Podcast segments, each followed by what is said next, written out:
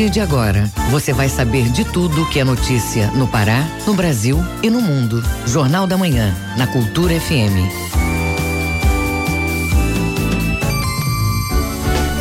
Muito bom dia, pontualmente sete horas na Grande Belém. Hoje, quinta-feira, quatorze de novembro de dois mil e dezenove. Começa agora o Jornal da Manhã com as principais notícias do Pará, do Brasil e do mundo. Apresentação minha e de Brenda Freitas. Bom dia, Brenda. Bom dia, José Vieira. Bom dia, ouvintes ligados na Cultura F M e no Portal Cultura. Participe do Jornal da Manhã pelo WhatsApp nove oito quatro sete sete zero nove três sete. Mande mensagens de áudio e informações do trânsito. Repetindo o WhatsApp, nove oito quatro sete sete zero nove três sete. Os destaques da edição de hoje. Presidente Jair Bolsonaro anuncia a extinção do seguro D P V A T. Maior livraria flutuante do mundo está em Belém. Ferrovia vai integrar municípios do Nordeste e Sudeste paraense, além do estado do Maranhão. Mercado de estética cresceu quinhentos e sessenta e sete por cento em cinco anos. Fake news podem prejudicar a saúde por causa da desinformação sobre vacinação. Cantora Gláfira lança disco autoral. Tem também as notícias do esporte. Mais duas equipes estão garantidas nas semifinais da Segundinha. Começa hoje a decisão da Copa Verde. E ainda nesta edição. Festas de fim de ano devem injetar sessenta bilhões de reais na economia em todo o país. Campanha contra a obesidade infantil é lançada pelo governo federal. E a escritora santarena Monique Malcher lança livro de contos inspirado em suas vivências. Essas e outras notícias agora no Jornal da Manhã. Hora certa na Grande Belém, sete horas dois minutos, sete e dois. O Pará é notícia. A Ferrovia Pará, um projeto em parceria com a China e um investimento de sete bilhões de reais, vai dinamizar a economia do Nordeste e Sudeste do Pará. A ferrovia vai ligar os municípios de Marabá e Barcarena, com interligação até a Sailândia, no Maranhão. Confira na reportagem de Marcos Aleixo. A ferrovia vai ligar os municípios de Marabá e Barcarena e atender também municípios do Sudeste Paraense com Paraupebas. A ferrovia também deve interligar a Sailândia, no Maranhão, com a Ferrovia Norte-Sul. A secretária de Estado de Administração, Rana Gaçan, avalia que o ambiente econômico no Pará é favorável ao empreendimento. Na verdade, ele é uma demonstração de que o Estado está no caminho certo, que nós estamos criando um ambiente favorável de negócios, com simplificação É, tributária, com simplificação de processos no Estado e com segurança jurídica para os nossos investidores. A ferrovia vai facilitar a ligação do Porto de Vila do Conde, em Barcarena, a municípios do Sudeste Paraense. A obra já é considerada um dos maiores investimentos de infraestrutura no Estado para escoar a produção. O secretário de Estado de Meio Ambiente, Emanuel Almeida, destaca a eficiência dos chineses e a experiência deles neste tipo de obra. Os chineses são É, conhecidos pela sua eficiência na montagem de infraestruturas, né? Sobretudo as de ferrovia, que eles já interligaram praticamente o país inteiro, seja por ferrovia, seja o metrô nas cidades. E aqui que se concretiza o desejo da gente fazer uma interligação das ferrovias para que a gente possa gerar mais transporte de menor valor eh, de custo e de maior eficiência. O protocolo servirá de orientação para a futura negociação com o grupo chinês e para a melhoria e ampliação do corredor ferroviário do Estado. A deputada federal Elsoni Barbalho falou que este é um grande passo para a produção no Pará. Isso é um grande passo para a gente sanar essas dificuldades e pensar grande no desenvolvimento. Você imagina o que, é que esse corredor, esse acordo dos chineses com o nosso Estado vai significar? Geração de renda, emprego, qualidade de vida, enfim. Com a ferrovia, o escoamento da produção deve ficar mais barato. São quase quinhentos quilômetros entre Marabá e Porto de Vila do Conde, em Barcarena. O governador do estado, Helder Barbalho, fala sobre a instalação da ferrovia. Este é um projeto absolutamente extraordinário para o estado do Pará. Um investimento na ordem de sete bilhões de dólares, um investimento chinês que representa o maior investimento internacional hoje em infraestrutura no Brasil, para o nosso estado. Seguramente, com a inclusão da malha ferroviária interligando o porto de Barcarena com o município de Marabá, consequentemente ao município de Parauapebas, a toda a região sudeste, e interligando até a Sailândia no Maranhão com a ferrovia norte-sul, garante que a logística do nosso estado possa ter um incremento que proporcionará competitividade, agregação de valor, desenvolvimento, geração de emprego e renda, e acima de tudo fará com que o nosso estado possa construir um novo tempo no seu processo da sua economia, fortalecendo a atividade da mineração, a atividade do agronegócio, assegurando com que efetivamente o Pará esteja construindo um ambiente de atração de investimentos que proporcione uh, com que o estado cresça e se desenvolva. Após a assinatura do protocolo, o governador Helder Barbalho e representantes da China se reuniram com o ministro Paulo Guedes da Economia. Marcos Aleixo, Rede Cultura de Rádio. É grande a expectativa dos municípios marajoaras para este feriadão. Os balneários estão sendo preparados para receber os veranistas, como nos conta o correspondente Adelson Vale. Os municípios do arquipélago do Marajó devem ser os destinos turísticos mais procurados pelos belenenses que vão aproveitar o feriado prolongado da proclamação da República nesta sexta-feira, quinze de novembro, via terminal hidroviário de Belém. A Companhia de Portos e Hidrovias do Pará, que administra o local, estima que nove mil usuários deverão passar pelo terminal nos próximos dias. No feriado de proclamação da República do ano passado, oito mil oitocentas e cinquenta pessoas passaram pelo pelo terminal entre os dias quinze e dezoito deste mês. Este ano, a companhia estima que nove mil pessoas passem pelo espaço entre sexta-feira quinze e domingo dezessete de novembro. A exemplo de dois mil e dezoito, os municípios marajoaras, Soure e Salvaterra serão os lugares mais procurados pelos belenenses para passar o feriado, aproveitando os atrativos naturais e culturais de Soure, uma das principais cidades do Marajó, com diversas opções de passeios e rotas turísticas. De Soure, Adelson Vale, Rede Cultura de Rádio. Hora certa na Grande Belém, sete horas sete minutos, sete e sete. Jornal da Manhã, informação na sua sintonia. Presidente Jair Bolsonaro anunciou a extinção do seguro obrigatório D P V A T a partir de dois mil e vinte. Mas a medida precisa ser aprovada pelo Congresso em até seis meses. A reportagem é de Tamires Nicolau. O D P V A T é o seguro obrigatório de veículos automotores terrestres e cobre casos de morte, invalidez permanente ou despesas com assistências médicas. A presidente da Comissão de Trânsito da O A B Pará, Ana Cristina Luchar, fala sobre os prejuízos causados à população com a extinção do D P V A T. Quem perde é a vítima e a família das vítimas. Quem perde é a sociedade, que vai ficar sem, sem esse amparo. É, ela atinge, ela afeta diretamente as vítimas de acidente de trânsito no direito de receber o seguro obrigatório pago pelo proprietário do veículo, né, automotor, causador dos danos sofridos. De acordo com as estatísticas da seguradora Líder, que administra o consórcio do D P V A T, setenta e cinco por cento das indenizações são de acidentes com motociclistas envolvendo jovens pobres entre dezoito e trinta anos, habitantes do Nordeste. O economista Pedro Loureiro avalia a extinção. Extinguir um, um produto que é um produto de governo, que protege as pessoas acidentadas, que protege, de certa forma, os familiares daquelas pessoas que vão a óbito no acidente e que também colabora financeiramente com o SUS, eu acho que pode-se dizer que é uma irresponsabilidade, até mesmo porque a justificativa de que a fraude não é justificada, né? Vamos dizer assim, por quê? Fraude existe, mas fraude existe em diversos segmentos da sociedade. Existe fraude em banco e ninguém extingue os bancos. Existe fraude no sistema financeiro de habitação e ninguém extingue o financiamento da casa própria. O que se tem que fazer é melhorar os controles. O D P V A T é o único seguro que atende mais de trezentas mil pessoas anualmente vítimas de acidentes de trânsito. O biólogo Andrei Souza comenta que é contra a extinção do seguro. É um erro o fim do D P V A T, porque a garantia que as pessoas tinham de que o Estado ia cobrir aquele dano, que muitas das vezes não é culpa de quem se acidenta. Então o D P V A T ele era essa garantia de que se pelo menos algo acontecesse, o Estado ia amparar. E agora, nem o amparo do Estado com o D P V A T tem mais. Então é muito perigoso e é muito preocupante, porque o que é que vão acontecer com essas vítimas? É uma reflexão.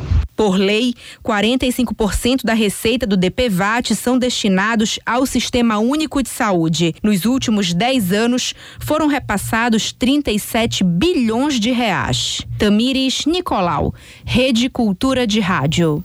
Pesquisas indicam que sessenta e sete por cento dos brasileiros acreditam em notícias falsas ou duvidosas nas redes sociais. As consequências disso podem ser prejudiciais, principalmente à saúde, por causa da desinformação sobre as vacinas. A reportagem é de Marcos Aleixo.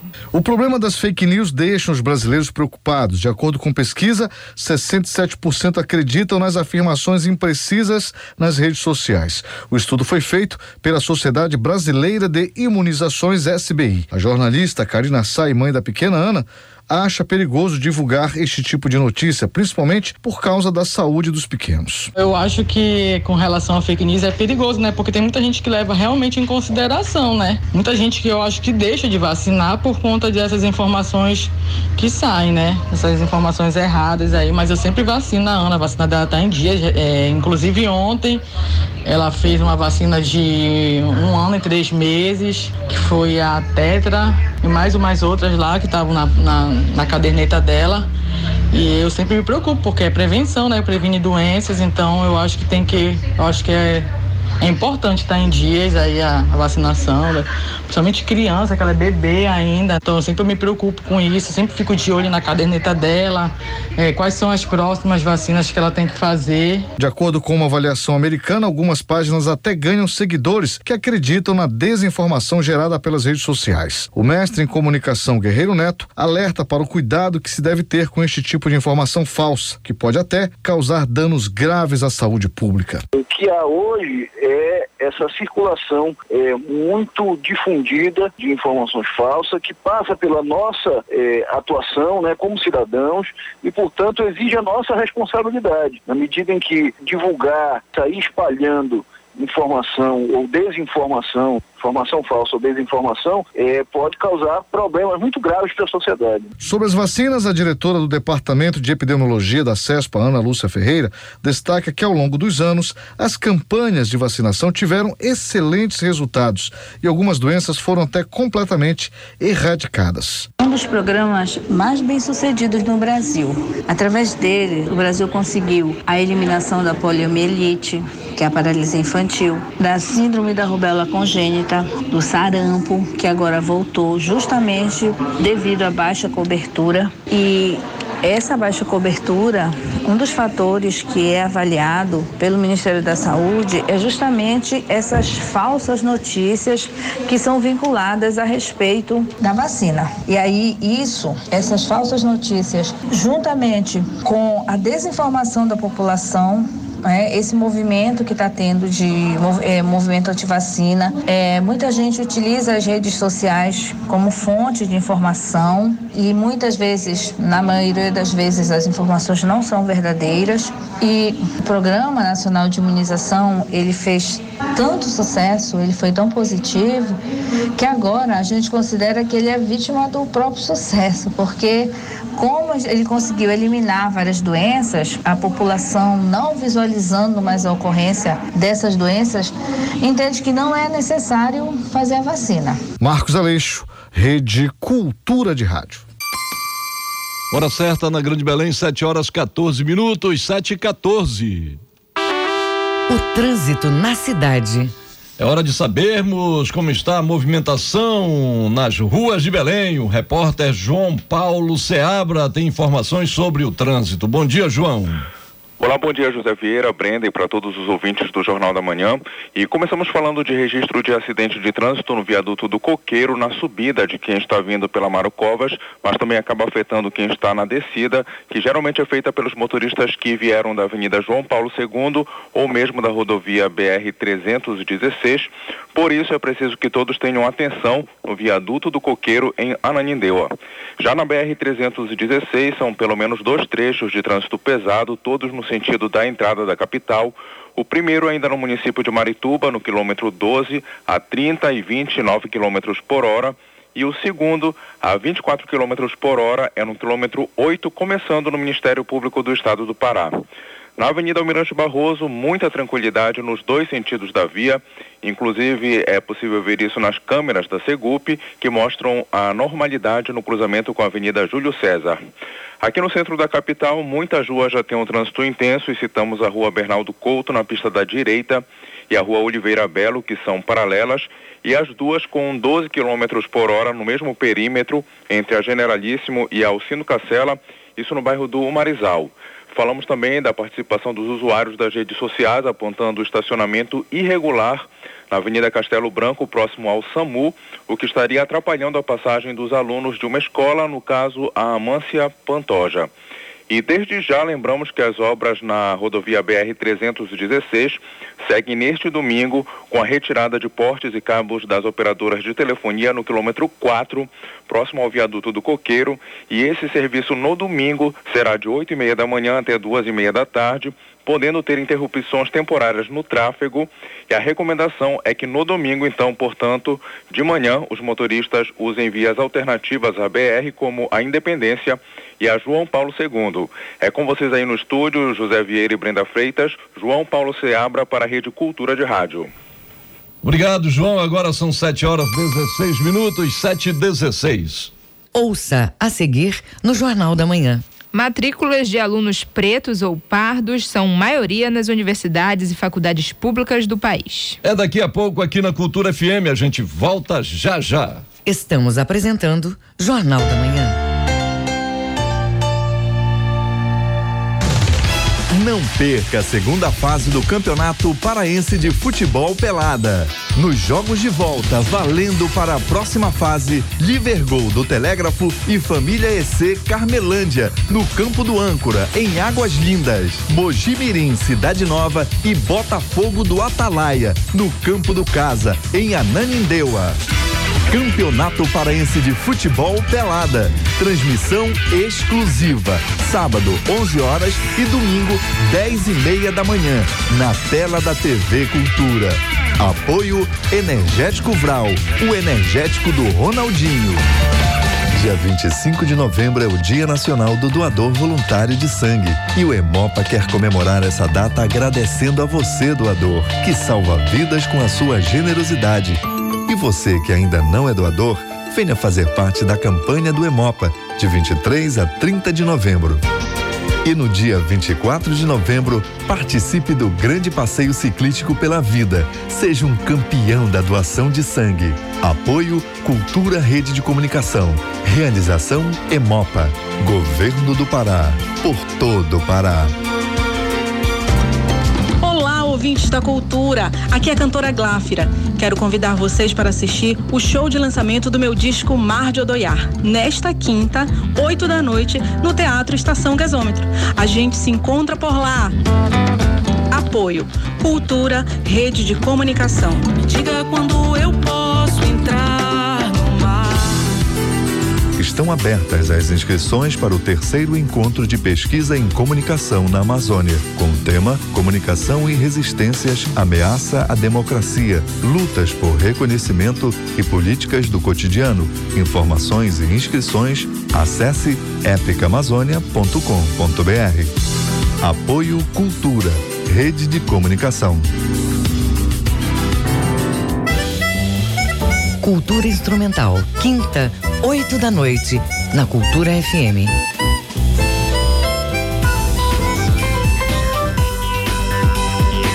Voltamos a apresentar Jornal da Manhã. Previsão do tempo. De acordo com o Instituto Nacional de Pesquisas Espaciais, o I N P E, na mesma região de Belém, quinta-feira de céu nublado e pancadas de chuva com trovoadas à tarde. Temperatura mínima de vinte e quatro e máxima de trinta e quatro graus em Santo Antônio do Tauá. No nordeste do estado, o sol aparece entre nuvens com poucas possibilidades de chuva. Temperatura mínima de vinte e três e máxima de trinta e quatro graus em São João de Pirabas. Na ilha do Marajó, dia de céu nublado encoberto, com pancadas de chuvas e trovoadas a partir da tarde. Temperatura mínima de vinte e quatro e máxima de trinta e três graus em Anajás. Hora certa na Grande Belém, sete horas dezenove minutos, sete e dezenove. Jornal da Manhã. Você é o primeiro a saber. De acordo com o estudo do I B G E, a matrícula de alunos pretos ou pardos já é considerada a maioria nas universidades e faculdades públicas do país. Saiba mais na reportagem de Lígia Souto, da Rádio Nacional. A população preta ou parda no Brasil está mais escolarizada e já é a maioria das matrículas nas universidades e faculdades públicas. Essa parcela de brasileiros passou a compor no ano passado cinquenta vírgula três por cento dos estudantes das instituições de ensino superior da rede pública, levando-se em conta o recorte por idade, pretos e pardos entre dezoito e vinte e quatro anos cursando uma faculdade eram cinquenta vírgula cinco por cento em dois mil e dezoito.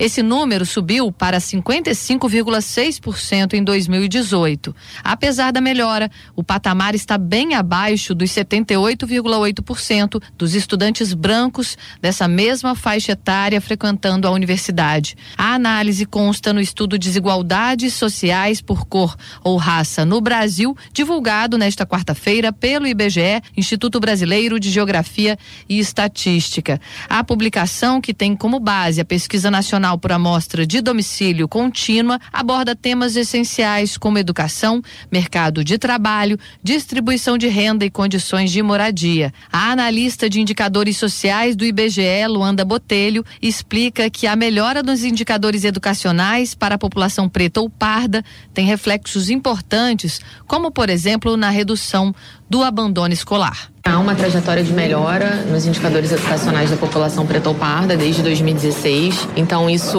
se reflete em menor atraso escolar, né? Mais pessoas pretas ou pardas frequentando a escola na etapa de ensino adequada, menor abandono escolar, então mais é, pessoas pretas ou pardas concluindo o ensino médio e ingressando no ensino superior, e esse conjunto de indicadores mais favoráveis num cenário também de políticas públicas de expansão e acesso ao ensino, é, ele contribui para esse Esse resultado de maioria de estudantes na rede pública do ensino superior serem pretos ou pardos. O informativo do I B G E revela que entre dois mil e dezesseis e dois mil e dezoito, o número de jovens pretos ou pardos que não frequentavam a escola caiu dois por cento, ficando em vinte e oito vírgula oito por cento. Entre os brancos, esse número era de dezessete vírgula quatro por cento no ano passado. A taxa de analfabetismo de pretos e pardos com quinze anos ou mais passou de nove vírgula oito por cento para nove vírgula um por cento. Já a proporção de pessoas de vinte e cinco anos ou mais com pelo menos o ensino médio completo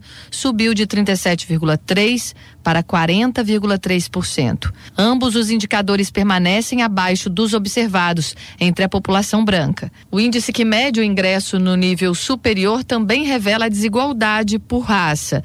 trinta e cinco vírgula quatro por cento de pretos e pardos contra cinquenta e três vírgula dois por cento de brancos. E ainda, quase sessenta e dois por cento dos jovens que deixaram de frequentar a escola em dois mil e dezoito para trabalhar eram negros. O estudo mostra que a desvantagem em relação aos brancos persiste também no que diz respeito à representação política. O quadro atual é de subrepresentação da população negra, tanto na Câmara Federal e Assembleias Legislativas Estaduais, quanto Câmara de Vereadores. Da Rádio Nacional no Rio de Janeiro, Lígia Souto. Homicídios caem vinte e dois por cento nos sete primeiros meses do ano, segundo o levantamento do Ministério da Justiça. Os detalhes com Lucas Pordeus Leon, da Rádio Nacional. Foram divulgados nesta quarta-feira os dados nacionais sobre uma série de índices de criminalidade, entre eles homicídios, latrocínios, estupros e assaltos. Os números mostram que foram assassinadas no Brasil, entre janeiro e julho deste ano, vinte e um mil oitocentas e setenta e nove pessoas, uma redução de vinte e dois por cento em relação ao mesmo período do ano passado. Foram registrados ainda vinte e cinco mil trezentos e setenta e cinco casos de estupro, número dez por cento inferior ao de dois mil e dezoito. Os dados são do Sinesp, o Sistema Nacional de Informações de Segurança Pública, que integra os boletins de ocorrência de todos os estados e do Distrito Federal, e foram apresentados pelo Ministério da Justiça e Segurança Pública. O levantamento ainda apresenta queda em todos os índices de criminalidade divulgados, mostrando uma redução de sete por cento no número de furtos de veículos, vinte e dois por cento a menos de ocorrências de latrocínio, queda de vinte e três por cento no número de roubos de cargas e menos trinta e cinco por cento no número de roubos a bancos. Da Rádio Nacional, em Brasília, Lucas Pordeus Leon. Durante dois dias, especialistas em fruticultura participaram de um encontro na Universidade Federal Rural da Amazônia, U F R A. O potencial das nossas frutas nativas chama atenção no comércio. Ouça na reportagem de João Paulo Seabra. O Brasil é o terceiro maior produtor de frutas no mundo, atrás apenas de Índia e China. A Amazônia chama atenção na fruticultura com as famosas frutas nativas, açaí, cupuaçu e pupunha. A produtora de bacuri do município de Augusto Corrêa, Hortência Ozaki, fala como é a produção local. Os bacurizais que nós temos é oriundo de rebrotamentos naturais, não foi plantado e foi feito apenas o manejo. E esse manejo começou na década de setenta. E a questão de mercado, então a gente está trabalhando agora o mercado externo. Mas para alcançar outros mercados, é importante as políticas públicas para que a produção vá além da fruta em si e chegue nos derivados, como a polpa, a geleia, doces e licores. A professora da Universidade Federal Rural da Amazônia, Antônia Bronzi, comenta que este é um verdadeiro desafio. O grande mercado hoje é trabalhar não só a produção, mas trabalhar a verticalização. Temos que deixar de ser meros fornecedores de matéria-prima e trabalhar a cadeia como um todo dessas frutíferas. Por exemplo, o poder de transformação desse açaí, de produtos derivados, né, e outros derivados dessa fruta, para que a gente possa ganhar um mercado mais amplo e também tenha um tempo maior de comercialização desse fruto. O açaí, que antes era apenas cultivado em áreas de várzea, também já está se expandindo para terra firme com irrigação. Ele se desenvolve sobretudo em municípios como Cametá e Igarapé-Miri. A professora Antônia Bronzi comenta outras regiões no estado que se destacam na produção de frutas. Nós temos Floresta do Araguaia, que é um grande produtor de abacaxi. Temos a região de Comeaçu, Nordeste Paraense, com os sistemas de produção sustentáveis, que são os S A Fs, né? Então, dentro desse sistema de, de produção, que são os sistemas agroflorestais, é, aí vai, vai destaque para muitas frutas nativas da região e outras exóticas. É, nós temos aqui o polo, uma produção citrícola, né? O polo de Capitão Poço também, que produz muitos citros. Em alguns municípios como Abaetetuba, a produção de buriti ainda é para o mercado local. No caso da produção familiar, o máximo permitido é trezentos quilos. E o material recebe o selo de produção artesanal em pequena escala. A produtora de bacuri, Hortência Ozaki, fala sobre a verticalização na cadeia produtiva da fruta. A safra do bacuri ela só ocorre quatro meses do ano. Então, por isso a gente precisa verticalizar para que haja, digamos assim, um valor agregado no produto e a gente poder se vender o produto durante o ano inteiro. As frutas que são procuradas por quem deseja ter uma vida saudável também movimentam a economia e geram cerca de seis milhões de empregos no Brasil. Os desafios de incluir novas tecnologias na produção e aproveitar ao máximo as frutas foram discutidas durante dois dias no primeiro seminário de fruticultura na Universidade Federal Rural da Amazônia. João Paulo Seabra, Rede Cultura de Rádio. Hora certa na, na capital paraense, sete horas vinte e oito minutos, sete e vinte e oito. O Mundo é Notícia. Agora acompanhe as principais notícias do mundo no Giro Internacional com Fabrício Rocha. A autoproclamada presidente da Bolívia, Jeanine Áñez, tomou a primeira decisão como mandatária em exercício, nomear um novo alto comando militar em período de transição. Embora o Estado boliviano seja laico, um crucifixo e duas velas foram posicionadas ao lado da Constituição da Bolívia na cerimônia de posse. No momento da posse, o novo comandante das Forças Armadas, Carlos Orellana, pediu calma a toda a população da Bolívia. Porém, uma barreira policial impediu nesta quarta-feira que Adriana Salvaterra, ex-presidente do Senado e segunda na linha de sucessão de Evo Morales, entrasse na Praça Murillo, em La Paz, onde está localizado o Congresso do país. Vídeos divulgados em redes sociais mostram a senadora tentando passar pelos oficiais e sendo de forma truculenta empurrada para trás. Os conflitos sociais continuam nas ruas e Evo Morales declarou do México que poderá voltar ao país se o povo o chamar.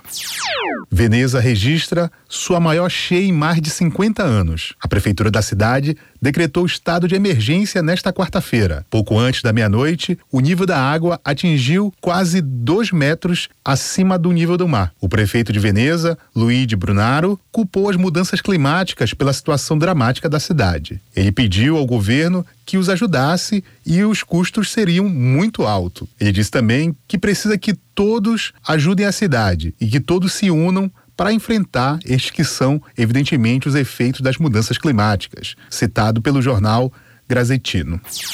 Parlamentares democratas e republicanos dos Estados Unidos apresentaram narrativas conflitantes nesta quarta-feira, quando o inquérito de impeachment que ameaça a presidência de Donald Trump entrou em uma nova fase crucial em sua primeira audiência pública. Os democratas que comandam a investigação na Câmara dos Deputados convocaram três diplomatas. Todos expressaram alarme a respeito das tratativas de Trump com a Ucrânia em depoimento a portas fechadas, para que detalhem seus temores nesta semana diante da intensa cobertura midiática. As audiências públicas estão marcadas para esta quarta e para sexta-feira. Fabrício Rocha, Rede Cultura de Rádio. Hora certa na Grande Belém, sete horas trinta minutos, sete e trinta. Ouça a seguir no Jornal da Manhã. Paysandu com desfalque para enfrentar o Cuiabá hoje pela Copa Verde. É daqui a pouco no Jornal da Manhã. Aguarde, a gente volta já. Estamos apresentando Jornal da Manhã. Sabe quando você só pensa em pisar na areia, tomar uma água de coco e relaxar? Isso tá pedindo férias. E férias tá pedindo Azul. Com Azul você voa para mais de cem destinos no Brasil e no mundo com a melhor experiência possível. Snacks à vontade, T V Sky ao vivo e todo o conforto do Espaço Azul. Férias tá pedindo Azul. Reserve já sua passagem no voe azul ponto com ponto b r. Ligue para quatro mil e três, onze dezoito ou consulte o seu agente de viagens. Azul, onde os sonhos voam. Cultura F M noventa e três vírgula sete. Aqui você ouve música, esporte, informação e notícias. Aqui você ouve tudo que toca você. Z Y D duzentos e trinta e três, noventa e três vírgula sete megahertz. Rádio Cultura F M. Uma emissora da Rede Cultura de Comunicação. Fundação Paraense de Rádio Difusão. Rua dos Pariquis, três três um oito. Base Operacional, Avenida Almirante Barroso, setecentos e trinta e cinco. Belém, Pará, Amazônia, Brasil. Voltamos a apresentar Jornal da Manhã.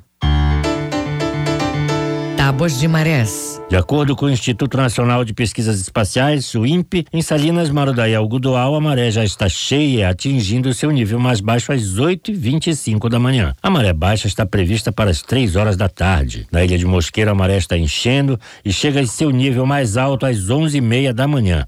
A maré baixa vai acontecer às seis e dez da noite. No Porto de Belém, a maré está enchendo e chega a pré-mar ao meio-dia e meia. A maré baixa vai acontecer às sete e trinta da noite. No porto de Vila do Conde, em Barcarena, a maré está vazando e atinge seu nível mais baixo aos dez minutos para as oito da manhã. A maré alta está prevista para os quinze minutos para o meio-dia. No Trapiche de Breves, na Ilha do Marajó, a maré está cheia e estará na pré-mar às sete e meia da manhã. A maré baixa vai ocorrer às cinco para as três da tarde. Hora certa na Grande Belém, sete horas trinta e três minutos, sete e trinta e três. Esporte. Paysandu com desfalque para enfrentar o Cuiabá hoje pela Copa Verde. Tem também as notícias da segundinha com Manuel dos Santos Alves. O presidente Hugo Montenegro vai propor mudanças nos estatutos da Federação Paraense de Vôlei. Para isso, já está marcada uma reunião de Assembleia Geral para o dia dois de dezembro. Nesse encontro, terão direito a voto Tuna, Paysandu, Assembleia, A B B, Bancrévia, Clube Ideal, Clube do Remo, Esmaque e Paraclube. No futsal, a federação marcou e confirmou para o próximo sábado um dos clássicos da região das ilhas. É Melgaço e Santana de Breves às nove horas da noite em Melgaço. Nesse grupo também estão o Bragafó de Breves, o Real Madrid de São Sebastião da Boa Vista e o A C E P de Portel. Enquanto isso, Carajás e Cametá já estão garantidos nas semifinais do Campeonato Paraense de Futebol Profissional da Segunda Divisão. Os detalhes com Bruno Barbosa. Com a vantagem de ter vencido o Paraense por três a zero no primeiro jogo em Outeiro, o Pica-Pau ficou no empate de dois a dois e se classificou no estádio Baenão. Em Cametá, o Mapará, que havia empatado com o Sport Belém na capital paraense por dois a dois no primeiro jogo, venceu o Dragão da Maracangalha no estádio Parque do Bacurau por três a dois. Hoje será conhecido o último semifinalista do Campeonato Paraense da Segunda Divisão. três e quinze da tarde, tem Isabelense e Parauapebas, que se enfrentam no estádio Edilson Abreu, em Santa Isabel do Pará. No primeiro jogo, na região sudeste do estado, o Trem de Ferro venceu o Frangão da Estrada por três a zero. Bruno Barbosa, Rede Cultura de Rádio. No Clube do Remo, a diretoria anunciou que contratação de jogadores a partir de agora só depois que chegar o novo técnico. Técnico esse que muitos dizem que poderia ser o Rafael Jaques, que está no São José do Rio Grande do Sul, mas que a diretoria não confirma.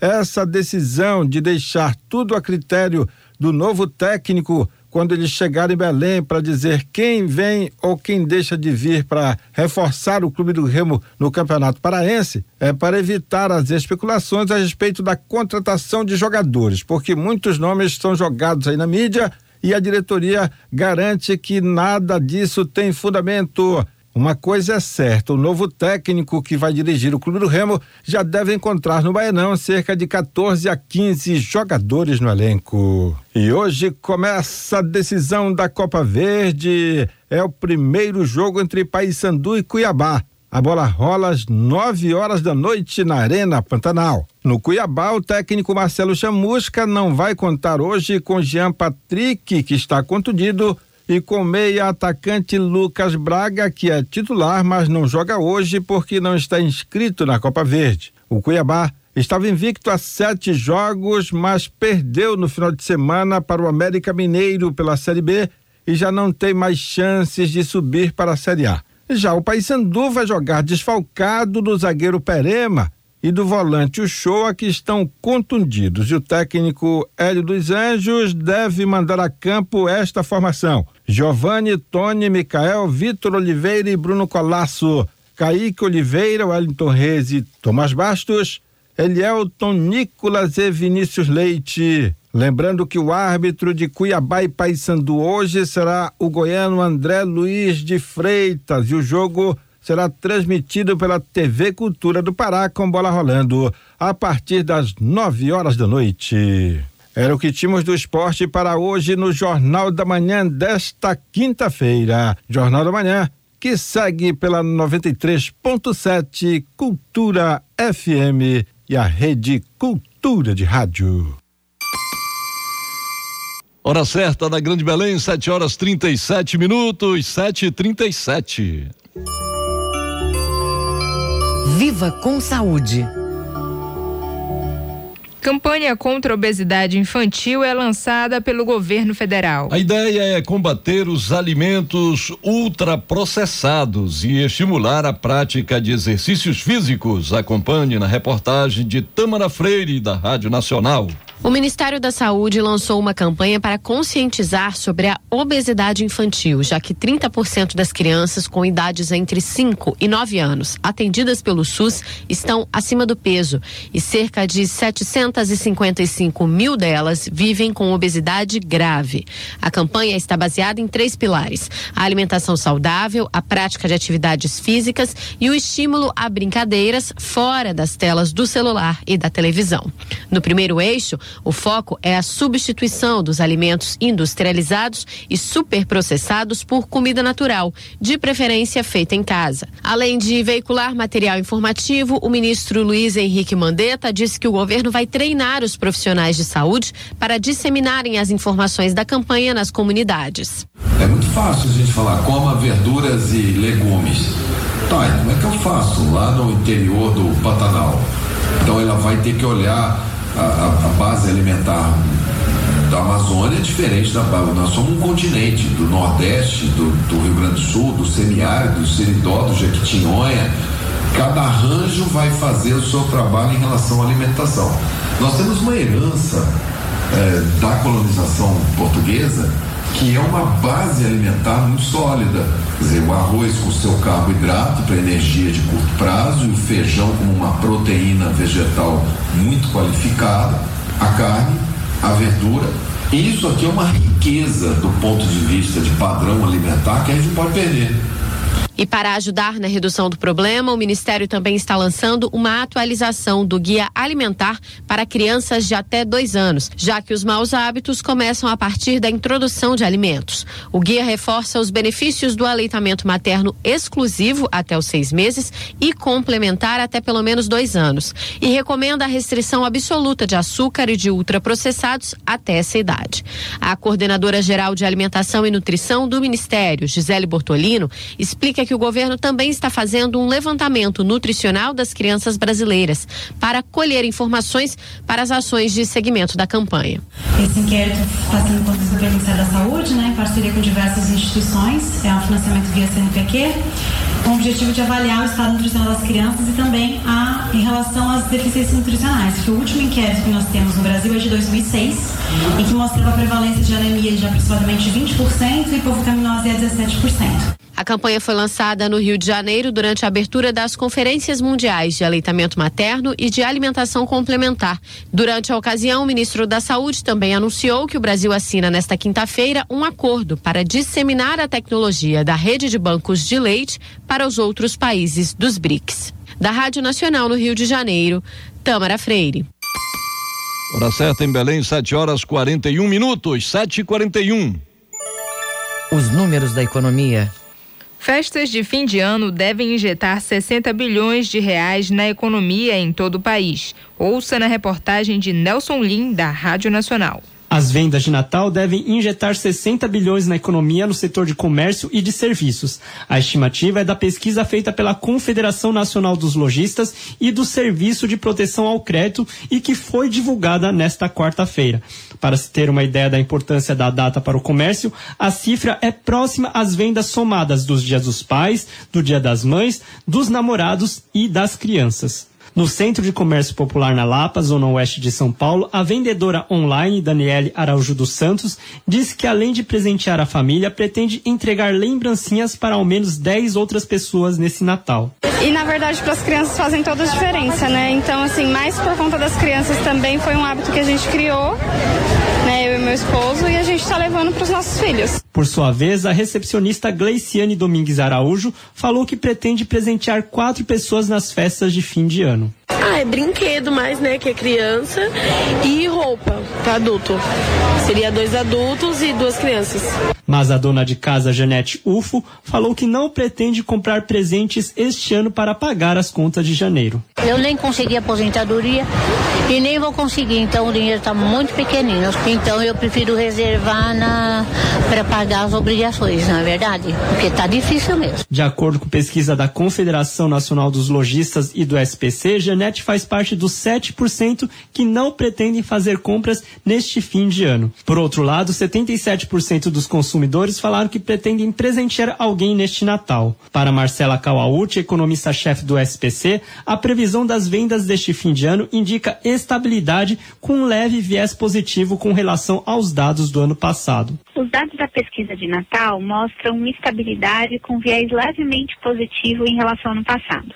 É, a movimentação na economia deve ser de sessenta bilhões de reais, não tem diferença estatística em relação a dois mil e dezoito, mas esse dado ainda assim é positivo, porque o Natal é a principal data comemorativa do comércio. Para quem pretende comprar presentes, a recomendação da economista é pesquisar muito antes de fazer as compras e pagar à vista sempre que for possível para não comprometer as contas e despesas obrigatórias do início de dois mil e vinte. Da Rádio Nacional em São Paulo, Nelson Lima. Mercado de estética brasileiro cresceu quinhentos e sessenta e sete por cento nos últimos cinco anos. Os dados foram divulgados pela Associação Brasileira da Indústria de Higiene Pessoal, Perfumaria e Cosméticos. A reportagem é de Tamires Nicolau. Segundo o levantamento, entre dois mil e catorze e dois mil e dezoito, o número de profissionais da área aumentou de setenta e dois mil para mais de quatrocentos e oitenta mil. A presidente da Associação de Estética do Pará, Rosalina Silva, fala sobre o crescimento no estado. Esse crescimento é bastante percebido no estado, porque quais são os principais fatores que a gente percebe do crescimento? As próprias escolas, né, que a gente percebe percebe o aumento de instituições educacionais no mercado, são escolas técnicas que cresceram bastante, o número de instituições que estão oferecendo os cursos técnicos, também os de nível superior, que no caso são os tecnólogos. Nós também temos observado isso. Nos últimos cinco anos, o mercado de estética brasileiro cresceu quinhentos e sessenta e sete por cento. A gerente da Agência Metropolitana do Sebrae, Leda Magno, explica como é feita a capacitação dos profissionais e pequenas empresas. Essas pequenas indústrias paraenses, que são empreendedores, estão dentro do perfil de atendimento direto do Sebrae, elas recebem orientações de gestão, de inovação, à medida que elas precisam inovar no próprio produto, que pode ser um sabonete, um hidratante, uma colônia, uma fragrância. A partir do momento que ela precisa inovar, uma agregação de valor, uma inovação que atenda às necessidades do mercado, essa mesma cadeia produtiva, essa mesma empresa, ela consegue se desenvolver dentro do mercado, porque ela começa a atender às necessidades do mercado nacional e internacional. O esteticista tem formação técnica e pode atuar em procedimento facial e corporal não invasivo. Massagens e terapias complementares também são feitas pelo profissional da estética. A designer de sobrancelha, Érica Sarges, atua há mais de quatro anos no segmento e conta como investiu na profissão. O que eu sempre busquei realmente foi poder ajudar as minhas clientes a se sentirem bem com elas mesmas. E eu nunca estava contente com o resultado dos meus trabalhos. Eu sempre busquei investir em cursos, em bons cursos. Nunca estava satisfeita com os meus fios, sempre queria mais, sempre quis ultrapassar as minhas limitações. E o que eu vejo hoje em muitos profissionais é que eles têm medo de investir. Eles veem fazer cursos é, como gastos e não como investimento. Então eu nunca vi, tive essa visão de ver como um gasto. Para dois mil e dezenove, a expectativa de crescimento do mercado de estética é de um vírgula cinco por cento a dois por cento em comparação a dois mil e dezoito, quando o setor movimentou mais de quarenta e sete bilhões de reais. Tamires Nicolau, Rede Cultura de Rádio. Hora certa na Grande Belém, sete horas e quarenta e sete minutos, sete e quarenta e sete. Ouça a seguir no Jornal da Manhã. A escritora santarena Monique Malcher lança livro de contos inspirado em suas vivências. É daqui a pouco no Jornal da Manhã. Aguarde, a gente volta já. Estamos apresentando Jornal da Manhã. Não perca a segunda fase do Campeonato Paraense de Futebol Pelada. Nos jogos de volta, valendo para a próxima fase, Livergol do Telégrafo e Família E C Carmelândia, no Campo do Âncora, em Águas Lindas. Mogi Mirim, Cidade Nova e Botafogo do Atalaia, no Campo do Casa, em Ananindeua. Campeonato Paraense de Futebol Pelada. Transmissão exclusiva. Sábado, onze horas e domingo, dez e meia da manhã. Na tela da T V Cultura. Apoio Energético Vral, o energético do Ronaldinho. O Festival de Ópera do Teatro da Paz apresenta o som dos rios, o eco das matas e as batidas da floresta em um show de canto, percussão e dança. No espetáculo Árvores que Tocam, neste sábado, cinco da tarde, na Escola Dom Calabria, no bairro Nova União, em Marituba. Uma ação do programa Ter Paz. Realização Secult, Governo do Pará, por todo o Pará. Alô, alô pessoal, aqui quem tá falando é o cantor Arthur Espíndola e eu vim aqui te convidar pra Espindolada. É uma super roda de samba que vai acontecer no meio da quadra do Rancho Não Posso Me Amofinar. Amor, preciso tanto te rever. O meu padrinho, Dudu Nobre, também vai estar lá fazendo um showzaço pra gente. É neste sábado, agora, dia dezesseis, a partir das nove horas da noite. Maiores informações, três dois sete dois, sete oito zero um. Apoio Cultura, Rede de Comunicação. Eu tive que errar pra poder me fortalecer. Brasil Brasileiro, sexta, oito da noite, na Cultura F M.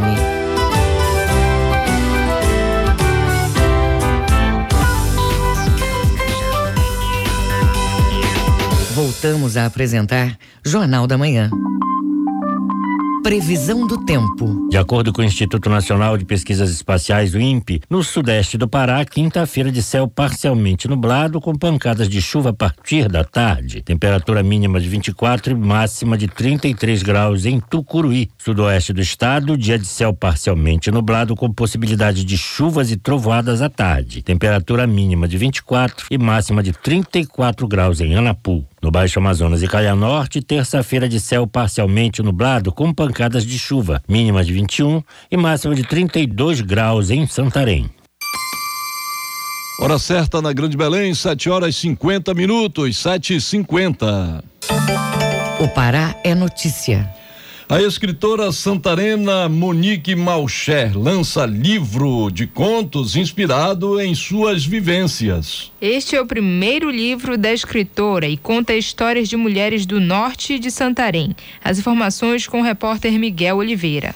Inspirada na vida de avós, a escritora santarena Monique Malcher lança livro de contos Flor de Gumes sobre mulheres da Amazônia. São contos inspirados em histórias que presenciou ou ouviu contar pelas avós, principalmente a materna, Dona Dulce. Ela vai publicar o livro através do financiamento coletivo captado pela internet. Aos trinta anos, a escritora santarena Monique Malcher, antropóloga, faz doutorado em ciências humanas em Santa Catarina, pesquisando quadrinhos e literatura, se prepara para o lançamento do seu primeiro livro. O livro traz muitas histórias das mulheres da região norte de Santarém, cidade natal da autora, que tem a família repleta de mulheres envolvidas com as letras, a maioria professoras como a mãe dela. A única menção de um homem na obra é um conto narrado por um personagem que escreve uma carta para uma mulher já falecida, agradecendo o fato dela tê-lo ensinado a ler e escrever depois de adulto, como conta Monique. Tem um conto no livro que eu acho que eu acredito seja o único conto que é narrado por um homem, que fala sobre um homem que pinta barcos e constrói barcos. Ele escreve uma carta para uma mulher que já é falecida, que é a esposa dele. Ele fala sobre, agradecendo ela, falando que sente saudade, e fala sobre o fato dela ter ensinado ele a, a ler e a escrever. Essa inspiração para esse conto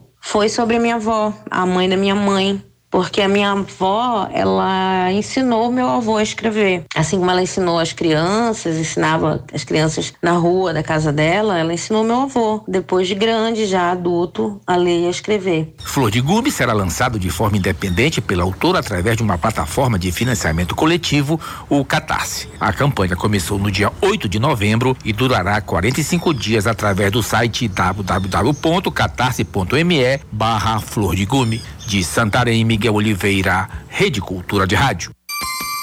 Hora certa em Belém, sete e cinquenta e dois, sete horas e cinquenta e dois minutos. Agenda Cultural.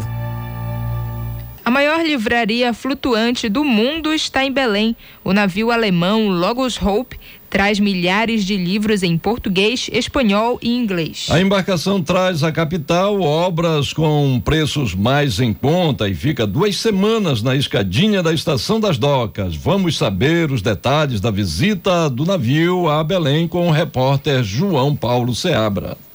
A embarcação de origem alemã visitou mais de cento e cinquenta países nos últimos cinquenta anos. Os títulos disponibilizados a bordo por preços mais em conta são variados e trinta por cento são obras em português. O diretor da Coreia do Sul, Byung-hun Park, fala sobre a missão do navio. The vision of Logos Hope is to advance the well-being of people everywhere. A visão do Logos Hope é de levar o bem-estar das pessoas a aumentar em todos os lugares. And this is achieved in several ways. E yes, nós podemos cumprir isso de várias formas. And sharing knowledge, making available many good books. Compartilhando conhecimento, disponibilizando literatura de qualidade. And sharing help by assisting educational and social projects. Compartilhando ajuda, podendo assistir e apoiar diferentes projetos. And also sharing hope by affirming right values and worth of every human being before God. E também compartilhando a esperança, afirmando valores que são importantes e o valor de cada ser humano. O projeto começou na década de setenta com uma organização internacional de origem cristã. Mais de dez mil livros já foram comercializados. O diretor do Ministério de Parcerias, Randy Grabe, fala sobre a impressão que teve ao chegar no estado. Você pode imaginar com quatrocentos tripulantes de mais de sessenta nacionalidades. Most all of us have never been here in our life. A maioria de nós nunca estivemos aqui na nossa vida. So we have much to learn as we come into your beautiful city. Mas também sabemos que temos muito a que aprender chegando aqui à sua cidade. But what's really more important to us is this. Mas o que é mais importante para nós é isso. It's the people of your city. São as pessoas daqui. And uh, we look forward to making friends with you. E nós estamos animados para fazer amizade com você. A capital paraense é a última cidade que o navio Livraria Hope vai passar na América Latina. A expectativa é receber mil pessoas por dia na capital paraense. O capitão Sam Hills, que é da Alemanha, faz o convite. Welcoming you and your families back on board in the next two weeks. E vai ser uma alegria muito grande poder receber a vocês e suas famílias a bordo nas próximas duas semanas. Thank you very much. O navio Logos Hope fica até o dia vinte e sete de novembro em Belém, com acesso pela escadinha da Estação das Docas. A entrada custa cinco reais, com gratuidade para menores de doze anos e maiores de sessenta. João Paulo Seabra, Rede Cultura de Rádio. Cantora paraense Gláfira lança o disco Mar de Odoiá. O show acontece hoje às oito da noite no Teatro Estação Gasômetro. A reportagem é de Tamires Nicolau.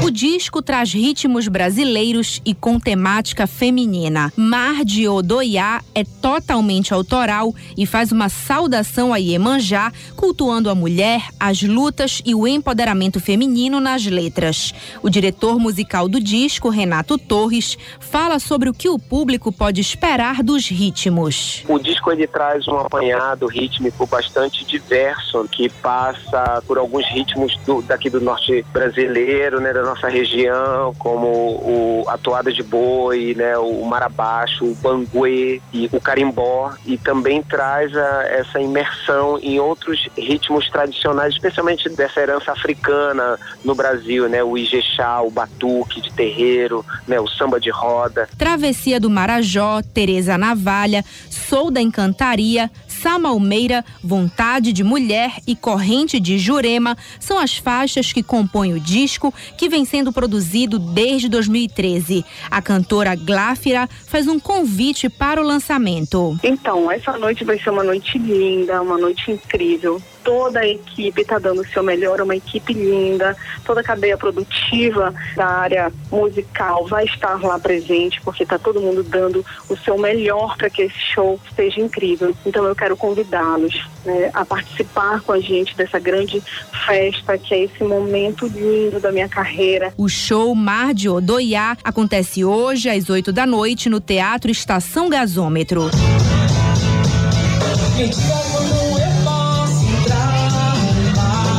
Tamires Nicolau, Rede Cultura de Rádio. Hora certa na Grande Belém, sete horas e cinquenta e oito minutos, sete e cinquenta e oito. Termina aqui o Jornal da Manhã desta quinta-feira, quatorze de novembro de dois mil e dezenove. A apresentação de Brenda Freitas e José Vieira. Daqui a pouco tem Conexão Cultura, primeira edição com a Dil Bahia. O programa desta quinta vai falar sobre pensão alimentícia. O advogado Breno Barros vai tirar todas as dúvidas sobre este assunto.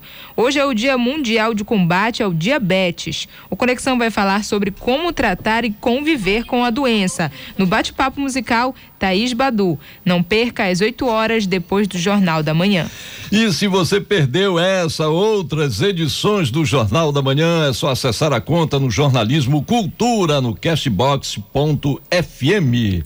Uma excelente quinta-feira para você e até amanhã. Fique agora com Conexão Cultura com a Dil Bahia. Um bom dia para você. O Jornal da Manhã é uma realização da Central Cultura de Jornalismo.